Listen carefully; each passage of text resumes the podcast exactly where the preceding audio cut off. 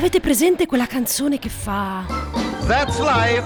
That's life. That's what all the people say. Dice che sì, è la vita, no? Che alcuni si prendono a calci calpestando un sogno, ma che no. Arriva il tempo della ripresa, maggio, giugno.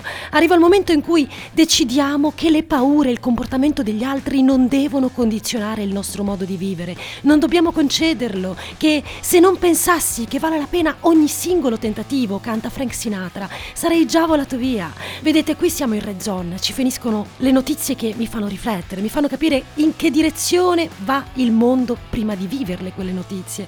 Ed è tutto tranne che una comfort zone. Questa non è la pancia della mamma, si sta scomodi. Del resto, la maggioranza delle persone si sente comoda solo quando si distrae. Nel 2005 la National Science Foundation ha pubblicato un articolo su quanti pensieri umani abbiamo al giorno. Secondo questo studio abbiamo fino a 50.000 pensieri. L'80% di questi sono negativi e il 95% ripetitivi.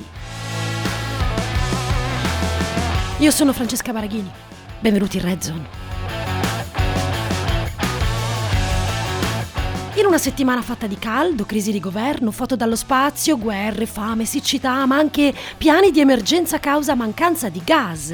Piani di emergenza che prevedono razionamenti e coprifuoco, e per coprifuoco si intende la chiusura anticipata di negozi, bar e ristoranti. In una parola, austerity. Settimana di inflazione, taxi in protesta, migliaia di persone in Italia, soprattutto le imprese, coloro che rientrano nel mercato libero dell'energia, che stanno ricevendo comunicazioni di recesso o di modifiche unilaterali delle condizioni contrattuali sulle forniture di luce e gas inviate dai vari operatori. Al ritorno dalle ferie c'è il rischio di aumenti del 500%, ma le notizie sono 5, partiamo dalla prima. Prima notizia della settimana, il tracciamento, di solito usato per il Covid, utilizzato per altri scopi, ovvero il blocco di manifestazioni. Siamo in Cina. Allora, cosa accade? 3 mesi fa, era aprile, il governo cinese interrompe i prelievi da 4 banche regionali nella provincia cinese di Henan. La gente non poteva più recuperare i propri soldi. Motivo? Indagare su un caso di frode collegata a un'organizzazione criminale. Siamo a luglio. Queste persone, rimaste senza conto corrente per più di 12 settimane, hanno quindi deciso di scendere in piazza e protestare. Ad aspettarli c'era la polizia. Il governo si è attrezzato, diciamo così, e ci è andato giù pesante, alzando i manganelli. Secondo la stampa americana, prima degli scontri di questi giorni, tutti coloro che continuavano a recarsi in banca per ritirare i propri soldi sarebbero stati intercettati utilizzando in modo improprio la tecnologia di tracciamento del Covid. L'obiettivo era bloccare la protesta prima che la protesta si desse appuntamento in piazza. Una donna, citata dal New York Times, rivela di essere stata trascinata per i capelli e per le braccia su un bus, dove altri manifestanti hanno subito ulteriori percosse. Finita in ospedale, la struttura si è rifiutata di curarla. Questa donna è incinta. Se non ottengo indietro i soldi, ha raccontato, non posso avere controlli prenatali, non posso avere questo bambino e non posso continuare a mantenere mia figlia di 2 anni. Le autorità della provincia cinese di Henan hanno comunicato che i soldi verranno restituiti. In realtà non è stato detto né come, né dove, né quando, e nemmeno se interamente, e di sistemi di tracciamento utilizzati in modo improprio, nessuna parola. Seconda notizia della settimana, Nuova Zelanda. Il vulcano Taupo è uno dei più pericolosi al mondo. Attivo 25 volte negli ultimi 12.000 anni, questo supervulcano è stato responsabile di una delle più grandi eruzioni della storia umana nel 232 d.C. Da quel momento il silenzio. Oggi però pare che abbia qualcosa da dire. Secondo gli scienziati, il terreno vicino si sta spostando, traballa. Il vulcano in questione si trova in mezzo a un lago e il suolo, a nord come a sud di questo lago, è diminuito. Lo studio è cominciato nel 1979. In 43 anni ha ceduto di 14 centimetri, ma si registrano altri smottamenti intorno. Il magma si muove. Il vulcano tace, ma è attivo e dinamico. Questo non significa che esploderà domani, ma non si possono fare previsioni, e la risposta arriva da una semplice domanda: quando si fermerà? Nessuno lo può sapere, e nemmeno fermare. Terza notizia, l'Università di Kyoto annuncia di aver avviato uno studio sullo spazio. Il sogno dell'umanità, dicono loro che evidentemente hanno questo sogno di vivere sulla Luna e su Marte, potrebbe avverarsi. Gli architetti stanno progettando habitat spaziali dalle forme strane, sfere ermetiche, cupole e strutture a forma di lanterna. I ricercatori giapponesi sono sicuri che l'architettura extraterrestre ottimale sia conica. In questi giorni è stata presentata la struttura vivente a gravità artificiale. La struttura rotante alta 1300 piedi è stata chiamata The Glass. È progettata per completare una rotazione completa ogni 20 secondi utilizzando la forza centrifuga per raggiungere la gravità normale a cui noi, esseri umani, siamo abituati. Anno di realizzazione 2050. Metti che falliamo gli obiettivi di Agenda 2050. Bah! Stati Uniti e gli Emirati Arabi stanno studiando diverse tecnologie per la migrazione su Marte che, rispetto alla Terra, ha solo un terzo della gravità e un sesto della Luna. I ricercatori giapponesi dicono che creare un ambiente con gravità simile alla Terra è la chiave per prosperare nello spazio. Senza gravità, i mammiferi potrebbero non essere in grado di riprodursi e i loro bambini potrebbero non svilupparsi bene. La spiegazione è questa. I ricercatori affermano che dobbiamo pensare a progettare altre infrastrutture a gravità artificiale per supportare le comunità su altri corpi celesti. Lo scopo della loro ricerca include anche lo sviluppo di un sistema di trasporto per i viaggi interplanetari. Si pensa a un sistema di binari spaziali esagonale che manterrà la gravità normale durante i viaggi a lunga distanza. Ma vi fa così schifo salvare questo pianeta? Cioè, smetterla di ucciderlo? Penso io.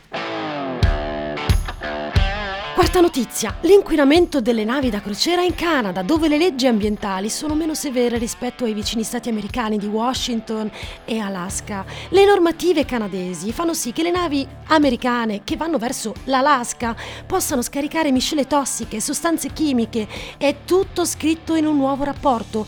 Il viaggio verso l'Alaska, meta da sogno, area incontaminata, prevede la navigazione lungo la costa occidentale del Canada per 2 o 3 giorni. Secondo un rapporto di marzo 2022 del WWF, le navi generano 147 miliardi di litri di rifiuti nocivi ogni anno, che equivalgono a 59.000 piscine olimpioniche.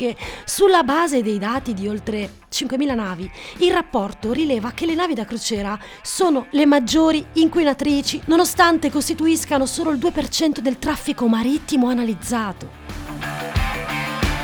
In Canada le acque reflue non trattate delle navi da crociera possono essere scaricate legalmente al di fuori di un limite di 12 miglia. Le acque reflue trattate, che includono i rifiuti dei servizi igienici e le acque grigie di lavandini e lavanderie, possono essere scaricate a 3 miglia nautiche dalla costa, mettendo in pericolo la fauna marina. Le comunità di pescatori del sud-est dell'Alaska si lamentano anche dello scarico al confine con il Canada. Chiaro, la schifezza non ha passaporto e sono sicuri che i pesci e tutto ciò che pescano siano esposti a sostanze tossiche. Inquiniamo e ce lo mangiamo.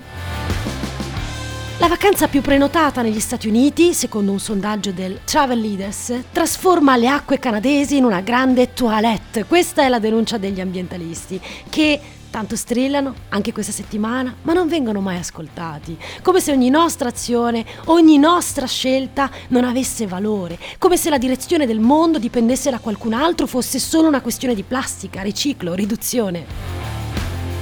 Ma se vi facessi l'elenco di tutte le aziende che testano i loro prodotti sugli animali, prodotti che si trovano sugli scaffali del supermercato, qualunque supermercato, smettereste di comprarli? Ci pensereste alla marca di quello shampoo da pochi euro testato sui cani, di quel dentifricio che sbianca o del bagnoschiuma dal profumo buonissimo? Ci pensereste comprando la cioccolata delle aziende che sfruttano i bambini, di quelle scarpe che vanno tanto di moda, per le quali scuoiano migliaia di pecore? Perché è così che in parte potremo fantasticare su Marte senza pensare di andarci a vivere. Quinta notizia, L'esercito del surf. No, delle rane.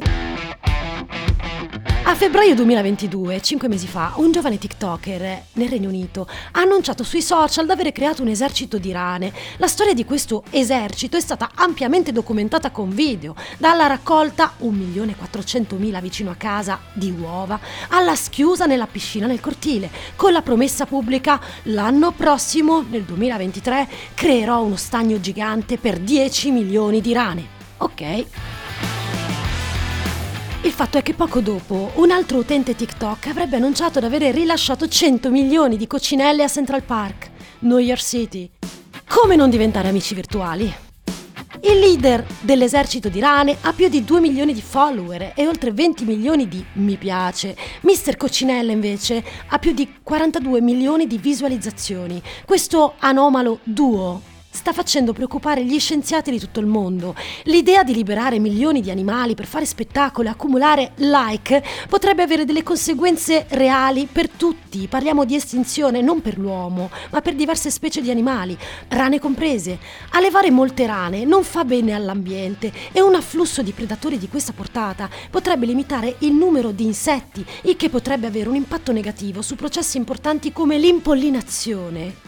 Come mandare in down l'ecosistema per un like? Non un miracolo, Un like! Certo, Albert Einstein diceva che ci sono solo due modi per vivere la tua vita, uno come se niente fosse un miracolo, l'altro come se tutto fosse un miracolo. Whitman faceva parte della seconda categoria, percepiva miracoli in ogni cosa, in ogni ora di luce, di buio, nella meraviglia del tramonto, la luna nuova in aprile, ogni centimetro cubo di spazio, il mare.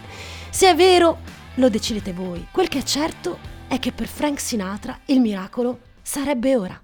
Luglio. Many times I thought of cutting out, but my heart won't buy it. But if there's nothing shaking come this here July. E allora, che state aspettando?